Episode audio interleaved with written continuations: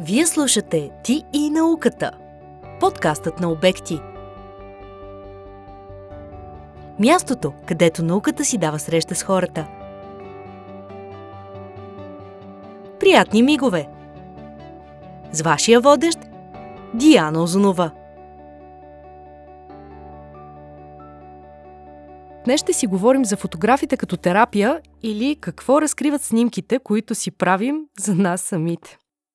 Фотографията като вид изкуство е не само начин да изразим себе си, но също така ни помага да се фокусираме върху положителните преживявания в живота си, да подобрим самочувствието си, Нещо повече. Спомага за намаляване нивото на кортизол в организма. Как точно се случва това? Какво можем да научим за самите себе си от снимките, които си правим? И защо фототерапията е един особено ефективен метод за психоанализ?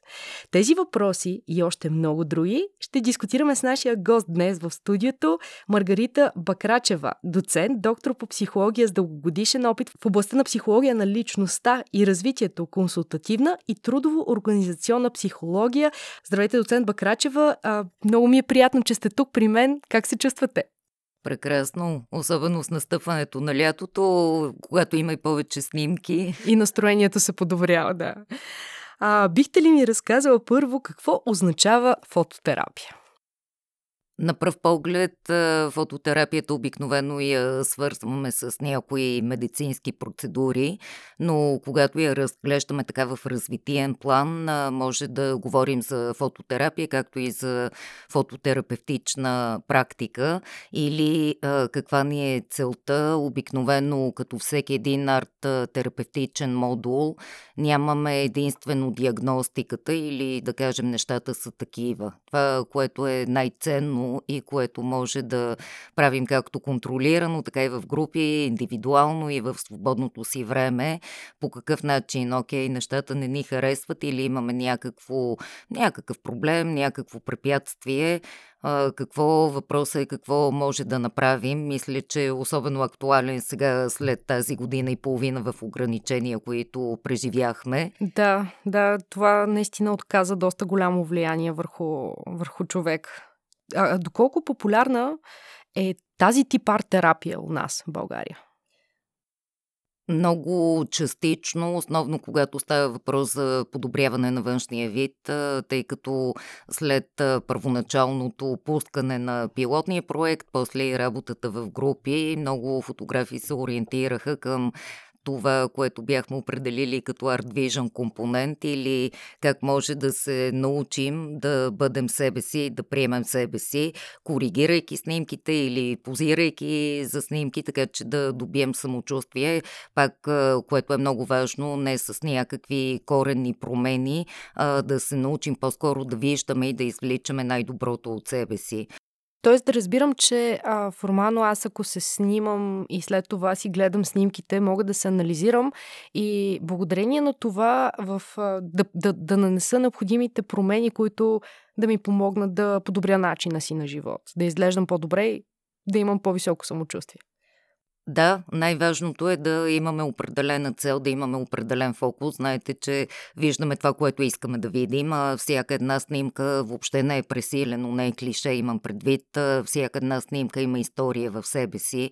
Така че, гледайки кои са любимите ни снимки, можем да да се опитаме. Това е визуален материал. Хубавото на невербалните техники е, че има напрежение или пък има нещо, което още не сме го определили, нещо аморфно и сваждайки го на една снимка в случая, което може да направим телефона е на една ръка разстояние, вече може да видим каква е цялостната емоция, добре, зле, на къде гледам.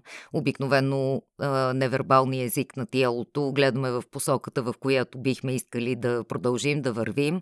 И какво, какво следва, какво ще мога да направя, особено тези модули, които които имат за цел някакво развитие. Как става? Обикновено хората си мислят, за да променя нещата, да бъда по-добре, трябва изцяло да си променя перспективата, всичко да почне от начало. истината е, че това е и причината много хора да знаят какво искат, да го искат, но нищо да не правят. Начина по който се променяме е всяка една следваща стъпка, малките стъпки и на практика, докато не започнем да ги правим, няма как да се променим. Така че един съвсем примерен вариант може да бъде за, например, връщане на усещането за контрол върху живота, кои са нещата, които не ми харесват в дома ми да ги снимам, да ги разгледам и въпросът е вече какво мога да променя. Мога да, не мога да си сменя къщата или мебели, мебелировката. Въпросът е мога ли да ги разместя по някакъв начин, какво мога да направя и снимайки негативни, позитивни неща да Да, те между другото, нали, е много популярно хората да публикуват преди и след mm-hmm, някаква промяна, mm-hmm. независимо дали собствена снимка или на нещо, което се случва около тях. А каква е разликата между психоаналитика и арт-терапевт? А, най-общо казано така като ориентир и иллюстрация, обикновено а, психоанализата, нейната цел е да проучи къде е дълбината, откъде идва един проблем. А, докато арт-терапията може да бъде както диагностична, тя обикновено се използва съвместно с други методи, дали е с когнитивно насочени терапии, с психоанализа, така че може да разглеждаме като един много широк спектър, както самостоятелна работа, така и като работа самостоятелна с помощта на арт-техники, която е в определено поле. Музикотерапията, пясъкотерапията, които са част от аналитичната парадигма на Юнг, са пример за това, но можем да я да включим определени техники, без да бъдат и изпълнявани от арт-терапевт. Може учителите, например, в своята ежедневна практика да използват елементи и техники арт-терапевтични, така че да помогнат. Най-голямата сила е, че вътрешния, несъзнавания материал, чувства, усещания, които има, дали е дете или по, по-голям ученик или възрастен, правейки дали е фигура от пластилин, дали е рисунка, дали е всичко на практика може да бъде арт-терапия. Това материализира нещата, които не е необходимо дори да стигаме до тях и да ги осъзнаваме, материализира ги в някакъв предмет от материалния свят и вече от тук нататък следва този момент какво означава и задаването на въпроси на къде, каква е посоката, какво искаш да направиш можеш всичко вече да направиш с този предмет или рисунка, които си направил. Аз, тъй като съм завършила българска филология, имах държавна, държавна практика, преподавах на 11-класници български язик и литература. И това, което бях направила за тях в един от часовете ни, когато взимахме Пенчо Славеков, когато говорихме за Цисмол, аз им бях пускала Бетовен да слушаме през това време, просто за да мога да им създам малко по така специална атмосфера спрямо произведението, дали това може да се брои в случая за арт-терапия? А, разбира се, всяко използване на пете сетива, а, дали е танци, това, което също е много традиционно, библиотерапията, приказотерапията, всички тези форми, които преминават през сетивата, чуваме, виждаме, докосваме, а, кинестичните, танцуваме, изиграваме. Всяко едно нещо можем да го разглеждаме като арт-терапевтична техника. Помагаме за и заразяването на емоциите, структурирането и вече целенасоченото им, без да се налага. Това е също много важен момент и това показва и най-голямата сила на арт-терапевтичните техники, че може да ги прилагаме независимо от възрастта, а, тъй като става въпрос за директни, директни предмети или директни резултати. Не случайно самата арт-терапия, първоначално, когато се отделя като самостоятелно поле, а, се използва за работа с хора, които имат а, психични или друг тип а, не, психични а, потребност от а, разрешаване на психиатрични проблеми и дефицити в когнитивното развитие. Да преминем към фототерапията. Защо е важно човек да се погледне отстрани? Когато сме вътре в било то трудно вземане на решение или някаква емоция, обикновено сме склонни да генерализираме нещата и стигаме до заключението никога нищо няма да се оправи, аз пак се провалих или всеки един знае, че колкото повече мислим, толкова повече вървим към такъв тип генерализации и негативи. А, в повечето техники има едно поглеждане на себе си отстрани, било в двигателните или всичко, което с тези експресивни техники. А, така че, виждайки отстрани дали е снимка или някои от останалите продукти в арт-терапията, тогава има усещането за контрол. Мога да изразя, вече имам нещо в материалния свят и от тук нататък от мен зависи какво да направя. Мога да изтрия снимката, мога да я украся, нали, всички тези тип фотошоп неща за масово ползване.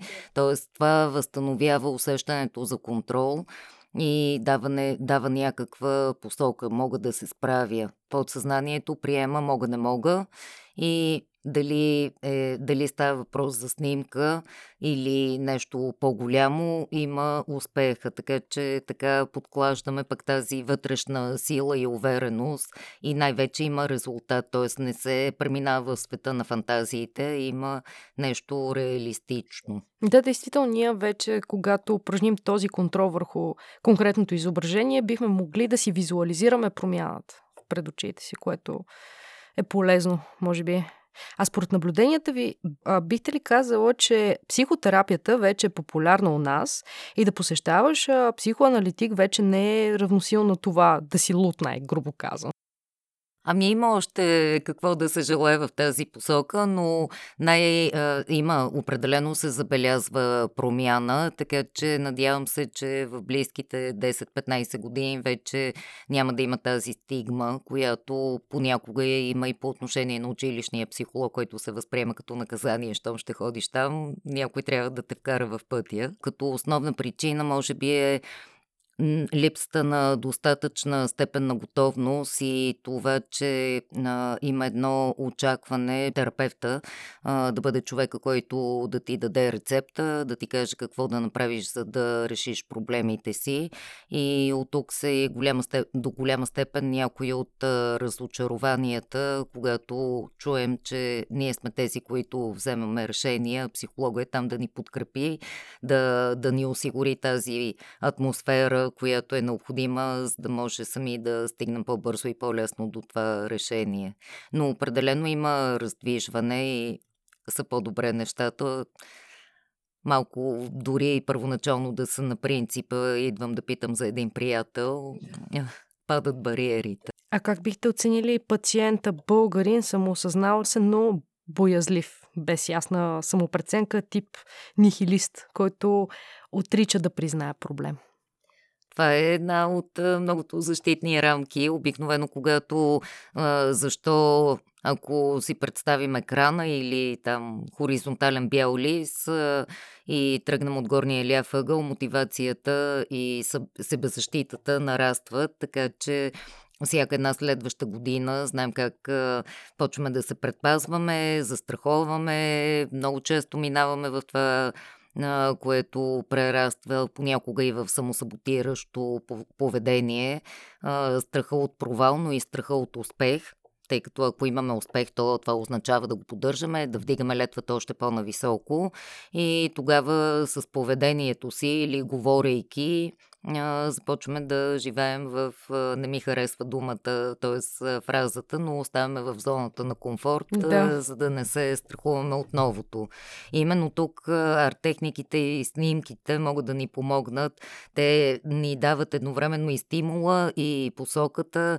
Можем да направим всякакви забавни неща, може да се, особено тези снимки, на които има група хора, приятелска или друга, те веднага показват и отношенията, кой до кого е по-близо, кой към кого се е обърнал, така че може и забавни елементи на къде да се развият нещата, можем да ги използваме в тази насок. А колко важно е себепознаването и колко трудно е да се постигне? То е нееднократно. То е малко като идентичността. Ние намираме някакъв отговор на въпроса кой съм аз, но ако поддържаме този образ на който сме избрали на 15 и на 50, може да сме и добре, но най-малкото на околните ще изглеждаме странно. Тоест, самопознанието е един процес на ревизиране и това не е плашещо и наистина е добре да бъде част от нагласата, тъй като ние се променяме, средата се променя, някакви нови изисквания се случват, а, така че по-скоро ако част от нагласта ни бъде да очакваме възможности, проблеми, но и възможности и тогава по-лесно се справяме с това ужасно нещо на несигурността, което е и част от новия модел, в който живеем. Нямам предвид COVID да, да се разгранича, но а, това, което разглеждаме, замяната на професионалното с кариерно развитие, това, че смениме по няколко професии, всичко това, ако искаме да не го приемаме като натиск, а, да участваме в този процес, това е варианта. Тоест по този начин стигаме до това всъщност какво искаме да правим. А каква е ролята на фототерапията в този смисъл? Всички неща, които могат да си представя най-най-развитийния момент, можем да си направим собствен сценарий, как искаме да се развият нещата и да го заснемем по ня... сега с подръчни средства, разбира се, но виждайки а, реализираните неща в този кратък сценарий, може по-лесно да усетим, да внесем някакви промени и да бъдем едновременно и актьори, режисьори, сценаристи на това, което искаме да постигнем. Да се уверим, той е малко застраховка, макар че не ми се искаше в такава гледна точка, но и малка застраховка, това ли е наистина, което искам да постигна. А защо хората обичат да се снимат и защо има такива, които пък не обичат? Кой от а, двата типа буди по-голям интерес за вас като специалист? А, ние винаги търсим баланса, тъй като всяка една крайност а, знаем а, какво представлява преекспонирането и мания, маниакалното споделяне на снимки. От друга страна пък а, хората, които се защитават, а, не желаяйки да по никакъв начин да бъдат видени, включително и техни продукти снимки, които са правили. Това, което много добре, независимо дали е включително, дали е западна или източна школата, търсенето на баланса който не е количествен, а по-скоро качествен за някого пет а, снимки. Пет, а, това сме го правили като изследвания, колко често се сменя профилната снимка, какво отразява. Не знам, а, тъй като особено през последните години социалните мрежи, лайкваме, подминаваме, без да четем съдържанието и не знам доколко а, са обръщали внимание вашите слушатели по всяка една профилна снимка, колко много неща изразява. Най-малко са тези снимки, които са като тип паспортни. Обикновено има нещо, което е значимо за нас, нещо, което разкрива значим човек, хоби или смяната, която също, както стандартното, че жените сменят цвета на косата си, когато решат, Но, да, че трябва да се сподели след това задължително. Но всяка една смяна, особено на това, което е основна част от визитката, показва някаква динамика. И това е именно основната сила на снимките. Аз имам приятели, които не са си сменяли профилната снимка от 7-8 години има страхотна промяна във визията им, обаче пък те никога не я сменят. Какво би означавало това в случая? Ние малко закачливо бяхме определили като виртуалните зоди, бяхме определили тази група като консерватори. Обикновено това са хора, които знаят, чувстват се добре на този етап със своите избори и обикновено и те поддържат контакти с по-ограничен кръг, т.е. с хора, с които реално се познават или дори да има само виртуални приятели, които са проверени по някакъв начин и са консерватори не в лошия смисъл на думата, по-резервирани и това се дължи на факта, че се чувстват добре в кожата си още с тези избори, които имат. А кога бихме могли да кажем, че се роди селфито като начин на себеизразяване? Според вас, каква потребност а, го е породила като цяло? Ами, мисля, че а, от наблюдения знаем, че всеки обича да говори за себе си и кога ни харесват хората, когато им отделяме, оставяме възможност да говорят за себе си. Повечето в повечето случаи е така.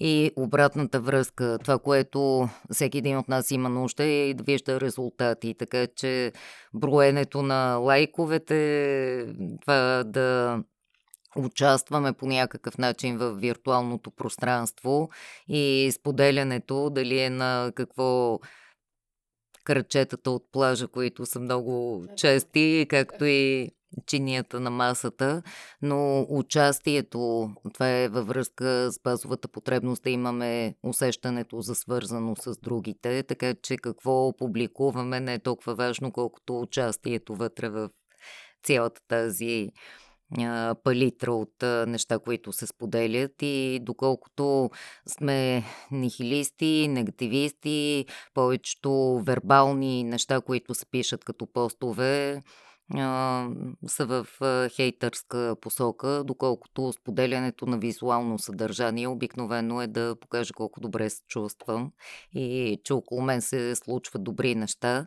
Между другото, първи път, когато ми попадна това изследване за един от водещите фактори за стреса в Австралия, беше от 2018 година, един от водещите фактори за стреса беше определен че хората смятат, че техните приятели в социалните мрежи се забавляват повече. И първоначално много ме изненада, но после си дадох сметка какво се крие за това.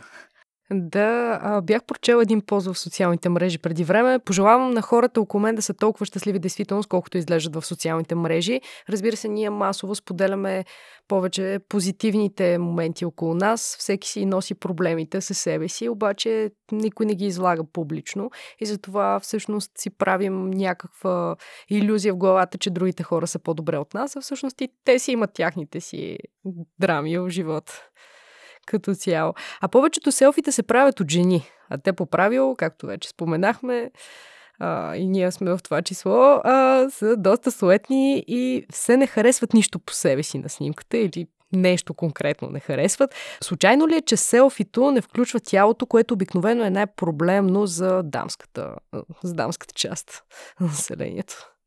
Ами, ако е да, традиционното селфи, понеже малко му се разшири понятието, а, да, има, има избирателно, т.е. има определена част, на която се фокусира.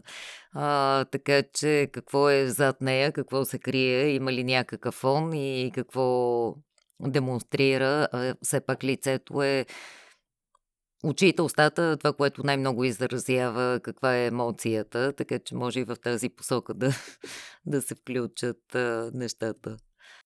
А как разглеждате снимките? Като форма на изкуство или като метод за психоанализ? Арт-терапията, която е свързана с рисуване. Много се притесняват хората как ще ми се получи или не мога да рисувам. А, тук по същия начин се разделят а, художествената стойност на снимките и, и заразяването на състояние.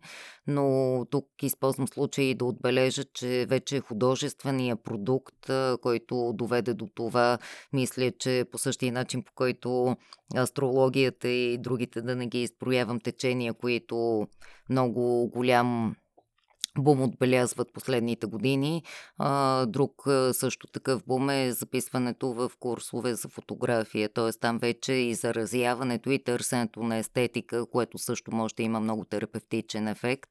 И освобождаването и насочването на цялата тази енергия вече в търсене на естетичния момент. Но това, което може да го използваме масово е моментното състояние и това какво виждам. Запечатването, както от една страна, запечатването на външни неща, които са ни привлекли вниманието или по някаква причина ги търсим, така че да ги заснемем, така и когато ние сами участваме и селфитата и другите снимки, които си правим като запазване, но вече на нашето състояние. В двата случая изразяваме нещо, което ни е впечатлило и отново по този начин косвено пресъздава нашите емоции в момента. А вярно ли е клишето, че щастливите хора се снимат по-рядко, а нещастните се опитват да създават една измамна представа за себе си и своя живот посредством снимките и разбира се и социалните мрежи и така нататък. Даже бих го разширила, че когато сме много щастливи в момента, а, сме по-малко склонни да помогнем на човек в нужда. Не понеже не искаме, а понеже наистина сме много добре и може да не забележим и сме достатъчно удовлетворени от това, което изпитваме. Докато компенсирането, включително кога и сме по-готови да окажем помощ на други, най-вече когато изпитваме не тъга вина. Вината, която търсим начин за компенсиране. Използването на визуален материал е това, което идва спонтанно на човек. Малко да се понаправя, да изглеждам добре и да го покажа, особено в моменти, в които не съм толкова. А какво можем да научим за самите себе си от снимките, които си прави? Това е един поглед към нас самите, така, който ни помага да да се прегърнем, независимо какво виждаме. Ако виждаме някакъв дефект, на всяка цена ли трябва да го отстраним или това може да бъде нещо наше много специфично. Това е въпроса какво и как определяме на къде искаме да подобрим нещата в себе си. А в такъв случай, кое е по-полезно? Да поддържаме една приятна, но измамна представа за себе си или да приемем реалността? Някъде между двете. Реалността, а, ако я приемем, трябва да е с минусите и плюсовете. А, измамната реалност, тя си е чиста фантазия, която води до стрес. Така че а, от нея се предпазваме именно с снимката, колкото и да е, пред, особено преди да мине през а, обработване. А, добре да свикваме с образа си и ако правим някакви корекции, то те да бъдат на червените очи или нещо, което просто е размазано като фокус. А, те ни помагат за приемането на и обективирането на нещата. А, по същия начин пък ако направим нещо много-много различно, сменим на снимката цвета на очите си или направим някакъв много-много различен, наистина ли това е важно за нас? Тоест всичко, границата идва от там дали си даваме сметка какво правим и дали този резултат ни удовлетворява. Това ни помага да поддържаме баланса. А защо действително е важно човек да приеме себе си такъв какъвто е? Защото на първо място се променяме, а на второ място харесва ни или не ни харесва. Имаме, ние сме сбор от а, хубави и не толкова хубави неща. И а, успеха е именно в комбинацията между тези две крайности. Най-вече дали отговаряме на това какво целим ние, какво искаме ние самите за себе си или се сравняваме само с някакви външни стандарти. Перфекциониста, за съжаление, никога не може да бъде щастлив, най-малкото, тъй като той няма таван. Винаги може още и още. А, така че предпазването от а, това сами да си вдигаме летвата, но да я вдигаме така, че да я няма, както и изследването пък само на външните модели и стандарти няма как да ни направи щастливи, тъй като няма реалистична база да поддържаме своята себеоценка. А какво означава да бъдеш фотогеничен?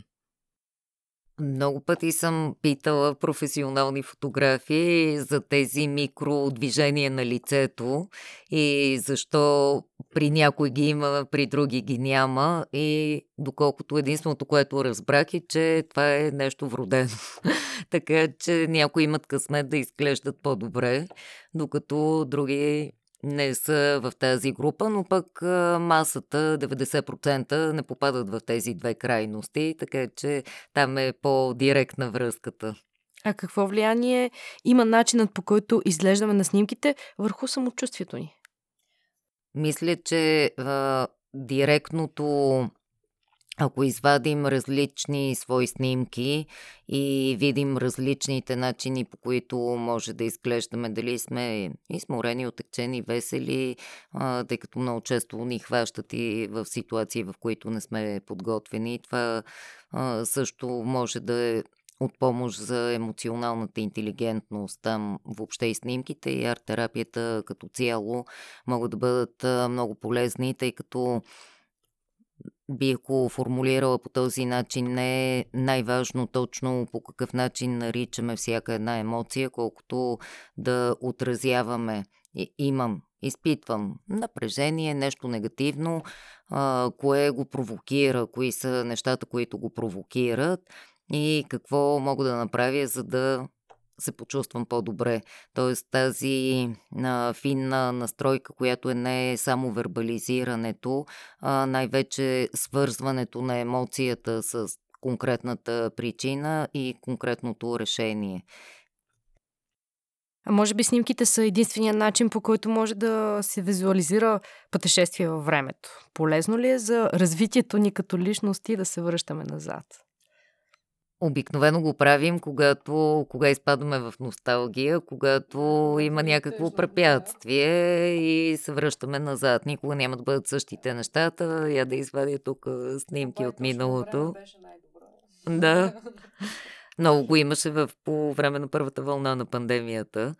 А, въпросът е а, отново какво правим, дали го всички тези неща, които машинално, те защо на това, което споменах, защо психологията е във всеки един от нас, тъй като защитните механизми, които са описани, те изникват спонтанно, имат за цел да ни предпази. Това, което обаче е важно да направим е да ги отразяваме. Защо извадих сега, защо ми стана тъжно и извадих снимките от училище или от някаква предишна връзка, т.е. какво ми липсва.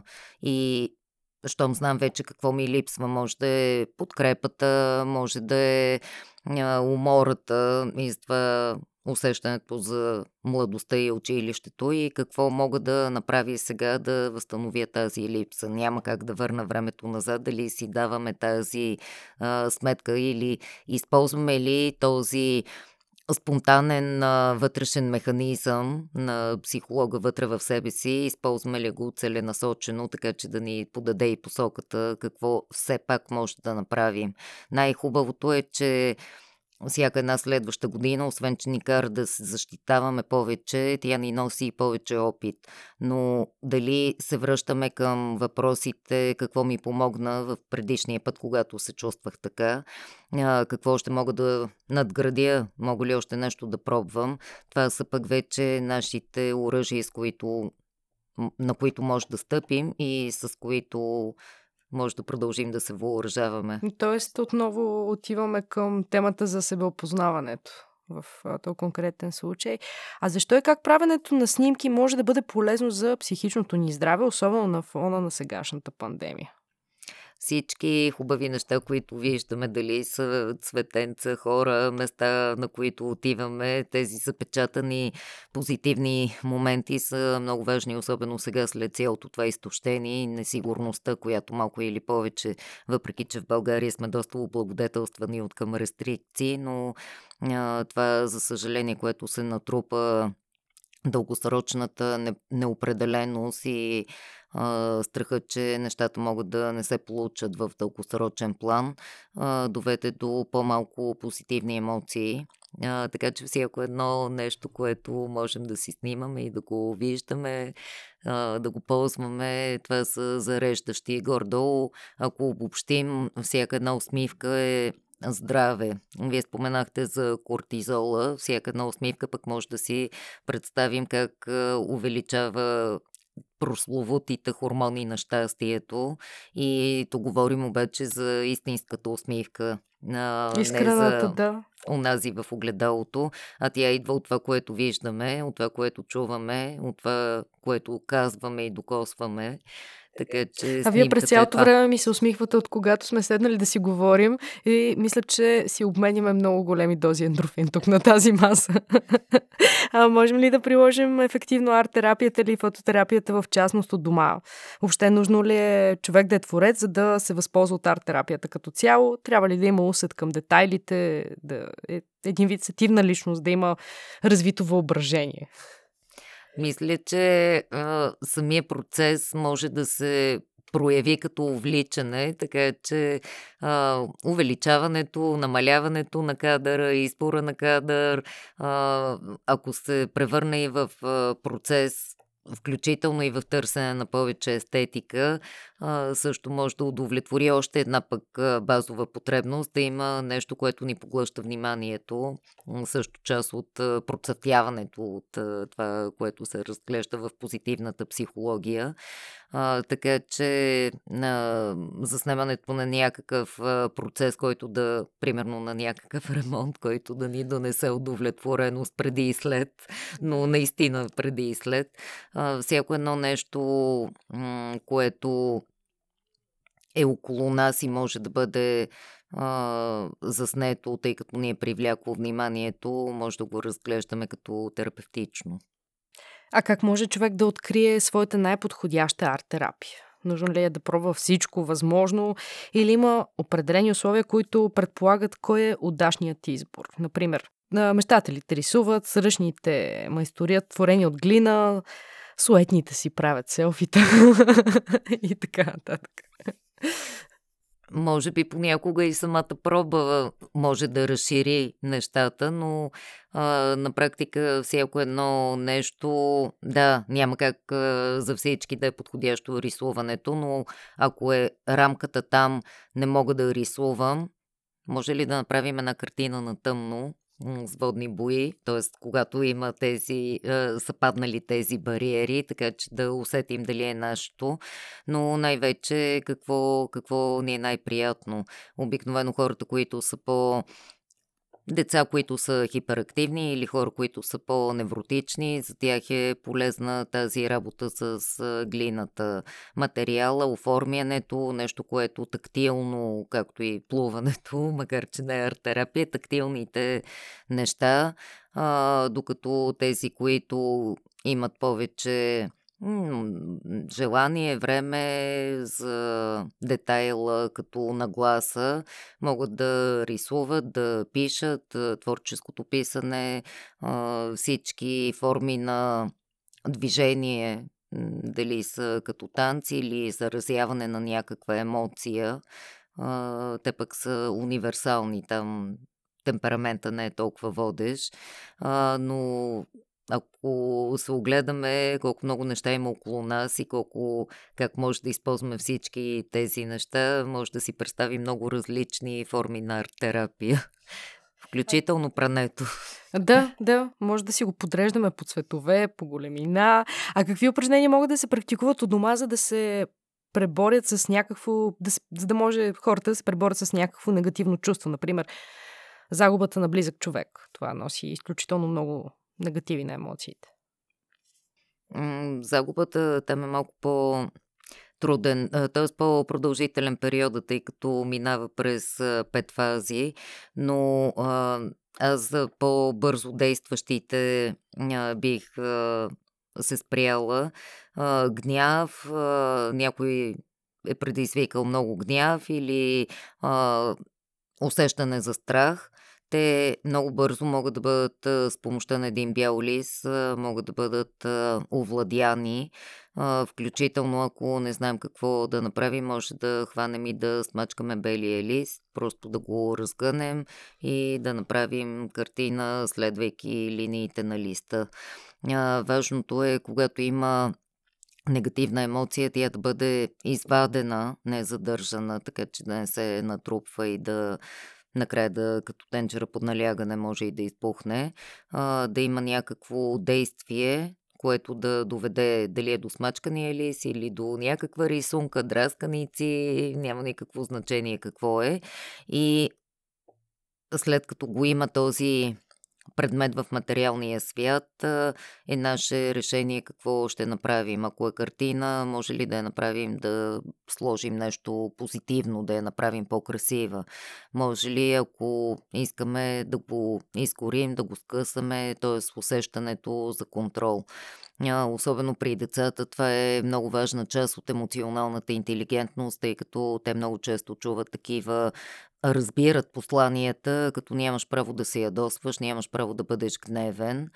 А, всъщност, а, позволяването, имаш право да се чувстваш така, въпросът е какво правиш и даването на някаква на модели, кое е допустимо, е това, което стои в основата на емоционалната интелигентност, т.е. изваждането и вече след като е извадена емоцията, не е забранена, какво правим?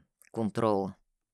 А какви заключения могат да си направят хората от крайния резултат, от снимката, която си направили или от рисунката, която са нарисували? Тук е може би най-затруднителният момент от страна на водещия или терапевта, зависи кой го практикува, задаването на въпроси. Обикновено това, което се опитваме и, и самите ние вкарваме в рамка, диагностицираме, а тук има само кафяво и черно, значи не са добре нещата. Тоест тази наша собствена склонност да диагностицираме понякога ни затруднява да задаваме въпроси. Истината е, че отговорите а, и цялата и диагностика, и прогностика идват от отговорите на въпросите, които поставяме. Какво изразява, ти къде си, кой е този до теб, имаш ли желание нещо да допълниш, ако продукта той не е само статичен, винаги има и този въпрос, искаш ли да дорисуваш или да направиш там фигурката, ако е от глина. А, така че задаването на колкото се може повече въпроси, те дават а, отговора както за моментното състояние, така и за какво би искал съответния автор. А за да се постигне по-достоверен анализ, къде е най-подходящо човек да се снима в а, познатата си естествена среда или на непознато място? Може би и на двете, за да има и двата погледа. Ние сме непрекъснато да. търсим от една страна сигурност, от друга страна имаме нужда и от малко стимул, така че да се поддържа вътрешния баланс, малко между, както и връзката между това да има смисъл, да има цели, но да има и хедонистичния момент, какво ще си позволя сега веднага. Какви практически съвети бихте дала на, хора, на хората, които имат нужда от специализирана помощ, но не биха я потърсили при психоаналитик? С какви творчески методи биха могли да си помогнат? най-вече с това, което ги привлича и всички групи а, в по-широк смисъл, записването на нещо, което дали език или толкова е широк спектър сега и с тези възможности за рисуване и за курсове за фотография. Това от една страна удовлетворява интереса, от друга страна има комуникация, запознанство с нови хора и Даже и само тези две неща са достатъчен стимул човек да усети, че живее и че има някакъв, че има, да има мотивация да продължи напред. А, така че тези стандартни неща, към които посягаме, а, за щастие това е едно от предимствата на виртуалната епоха. Навсякъде всичко може да намерим, така че нещата са просто да ги потърсим и да се включим в тях. Да, живеем в най-хубавото време. Имаме толкова много възможности, толкова широк избор. А арт методите като рисуване, творчество, фототерапия, има ли реална спос имат ли реалната способност да помогнат и на физически увредените хора, претърпели инсулт или друго сериозно изпитание в живота си от здравословна гледна точка? Ами те най-често там се употребяват, особено рисуването, а, като визуална арт техника и то, там вече е съвсем като традиция и самостоятелна форма на работа, както за изразяването на емоцията, така и за интегриране на реалността и ефекта наистина е много значим.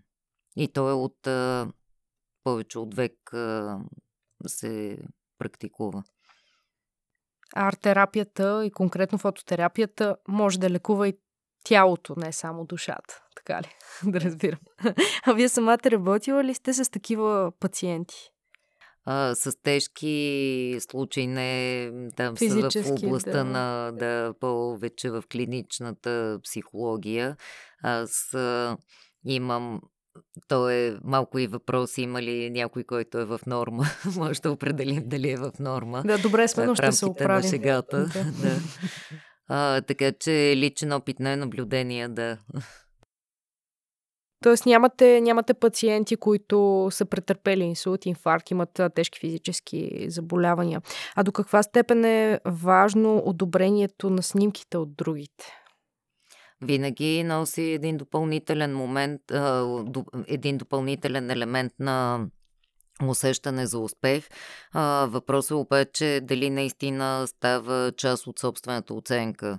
Много често, м- включително и за рисунки, и за всякакъв един продукт, а, оценката отвън а, не стига и не променя самооценката, особено когато стандарта е мога още. Или когато има тази самоналожена рамка на безпомощност и самосаботиране и тогава определено има предизвикателство. А в социалната мрежа е лесно да се качват снимки, защото това е един вид защитената територия, където, както по-рано споменахме в нашия разговор, коментаторите там са наши приятели в кавички или по-скоро познати са повечето. Бихме ли били толкова смели в една независима платформа? Бихме ли рискували да понесем критика? Изобщо какво говори това за самочувствието ни и психическата ни стабилност? Зависи, два са факторите, зависи доколко е важна тази платформа, колкото е по-ценна, толкова по-негативно и повече се стремим да се защитим. И от друга страна, каква е значимостта на, на, сам, на, на самото нещо, което показваме. Това може да е и поезия, и разказ, и картина, и снимка.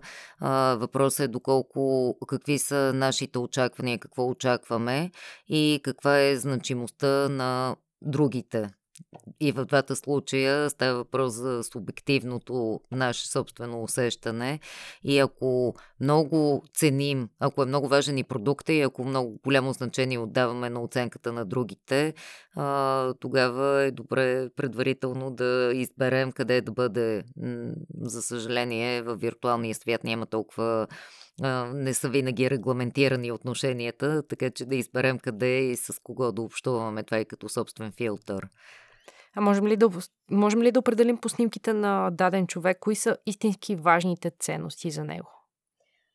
Особено ако ги включим и с като последователност, както една отделна рисунка няма как да бъде достатъчна сама по себе си. Ако разгледаме по-широк набор, от 10-15, нали, поне, така че да може да видим тези теми и отново създаването на въпроси. Кое, кои най-много ти харесват, какво означава търсенето на допълнителна информация. Може да има една най-най-обща рамка, но а, пак ще се върна към това да се стремим самите ние да не диагностицираме, а да дадем възможност и да проверим дали нашите допускания, хипотези, дали наистина са такива или не са. Но можем със сигурност, извинявам се, това, което може да видим е, например, в семейни снимки, т.е. хора, които имаме набор фотоалбум, семейен фотоалбум, какви са отношенията в семейството, кой до кого е, кой какво прави повече, какво демонстрира, тогава обикновено те сами ни говорят и диагностиката ни е точна. Езикът на тялото говори много повече от вербалният език, да. А колко е важен външния вид за самочувствието ни? Доста е важен, като започнем от това, че когато сме изморени или не се чувстваме добре си, раменете ни падат и се прегърбваме и знаем, че в такива моменти, ако просто чисто физически се изправим, А, сега то е физиологично обяснението, понеже имат, а, не притискаме белия дроб, а, може да дишаме повече, но а, на същия принцип е и а, себевъзприемането. Това е първото, което детето вижда в огледалото и до края си остава важна част от а, начина по който самите ние се усещаме и до голяма степен начина по който ние се възприемаме, това и показваме в отношенията с другите. Много често виждаме много красиви хора, които вече не са толкова популярни, понеже създават усещане за дистанция, студенина или някаква друга не толкова благоприятна причина. Така че усмивката и лъчезарността не с езика на тялото не можем да лъжем. А, така че ако имаме наистина позитивна нагласа, тогава това се усеща и от другите. И самото усещане е много по-различно. Тогава и самите ние се харесваме повече, включително и външния си вид. Като, като казахте за това какво усещане човек има към света, ето, примерно, аз съм екстроверт, аз по принцип от хората, които обичат да съдействат и помагат на хората, да се чувстват полезни. И очевидно това се вижда от околните, дори и да не ме познават. Ако на спирката има 20 човека, ще дойдат специално при мен, за да ме попитат на коя спирка трябва да се слезне, за да може да се достигне до еди къде си. Така че, да, склонна съм изключително много да се съглася с това. А какво бихте посветвала хората, които имат навика да дълбаят в проблемите си и да са по-черногледи? Личи ли това също така и по снимките им? Личи определено и в стойката, и в а, избора на и в, най-вече в това, което казват.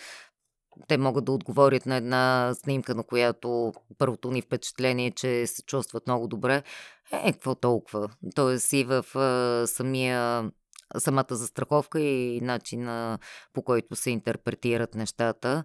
А, обикновено анализа е свързан с това да предвидим, а, да вземем най-правилното решение, да предвидим различните ситуации, но в един момент просто трябва да спрем. Няма как. Това е както има много вицове в тази връзка. Няма как да предвидим всичко. И живота ни изненадва, така че в един момент има план А, има план Б и пробваме, втурваме се и това е варианта. А кои снимки ни натъжават? Това, което ни липсва в всички случаи, това, по което тъгуваме или предизвиква носталгия, е нещо, което ни е карало да се чувстваме добре, но вече го няма. И въпросът е какво може да направим, доколкото ако е загуба на човек или на място, на което сме живеели, т.е. неща, които няма как да възстановим по същия начин, да потърсим нещо, което да ни доближи някакъв друг източник, който да доближава до емоциите, които в момента не получаваме. А тъгата положителна емоция ли е, полезна ли е и на какво ни учи? Тъгата е важно да изживеем, когато има невъзвратима загуба. Тя е етап от преминаването през докато съберем сили да продължим напред. И най-важното е да бъде изживяна, не потисната, за да не остане като не, като неизживяна емоция.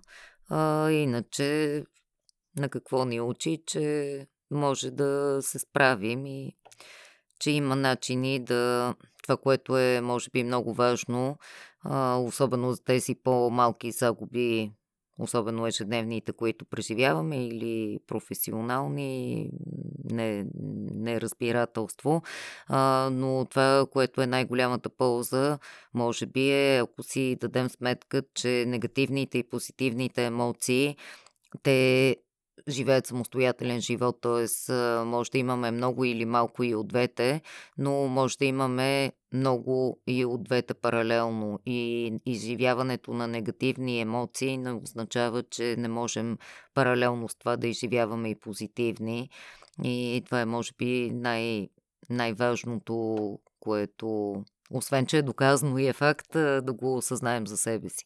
Има ли случаи, когато фототерапията не е удачен метод за помощ и може ли тя да навреди и как?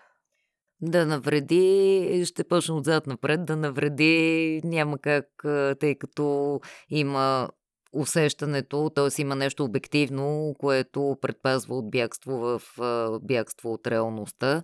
А, може да не е ефективна във всякакви, особено по-тежки състояния. Трудно може да бъде полезна при тежка форма на депресия, например, или няма как да помогне за много бързо съкръщаване на периода на загуба на близък.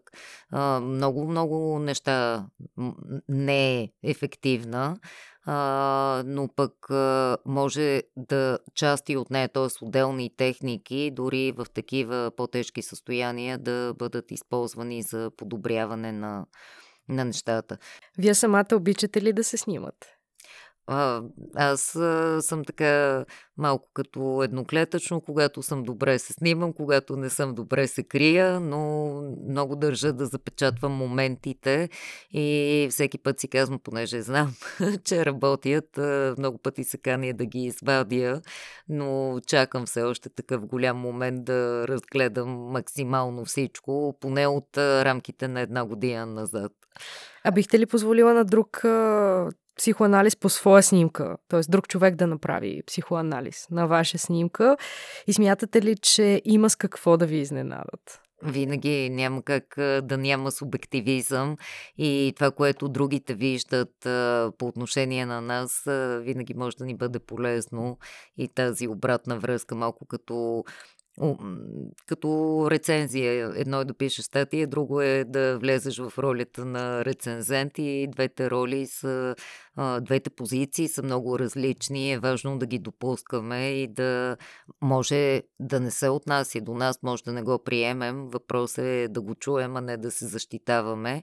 А, иначе да, с удоволствие. Да, и в крайна сметка винаги има повече от една гледна точка, така че може би е добре понякога да се слушваме в чуждата. А какво е вашето лично наблюдение? Промениха ли се снимките на хората от когато започна пандемията? Имаше доста... Той отразява и самото... Самия ход... Uh, имаше много хумор в началото, който започна да намалява. А, имаше един интересен период на споделяне на съдържание в социалните мрежи, доколкото първите три седмици бяха само наистина много силен ступор и страх. Постепенно започнаха да се връщат снимките от а, сготвеното в къщи, рождените дни, т.е.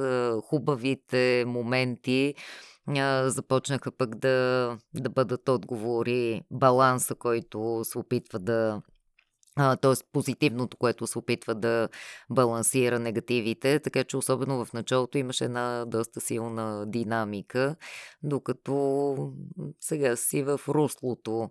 Обикновено какво споделяме или харесваме или слагаме свое собствено а, съдържание на темите, които са горещи или лични, така че в тази, а, в тази палитра е и живота, в който се движим личното и това, което няма как да не ни докосне. Мина един час от когато започнахме да си говорим, но усетих времето как мина. Благодаря за този разговор и се надявам, че ще имаме още много поводи за срещи. Благодаря ви. А, скъпи приятели на Ти и науката, не забравяйте да споделяте, ако епизодите. Когато имате някакви въпроси, винаги може да ни пишете, както и не забравяйте да се абонирате за нашия канал в Spotify и в SoundCloud. До нови срещи! Вие слушате Ти и науката. Подкастът на обекти. Мястото, където науката си дава среща с хората. Приятни мигове! С вашия водещ Диана Озунова.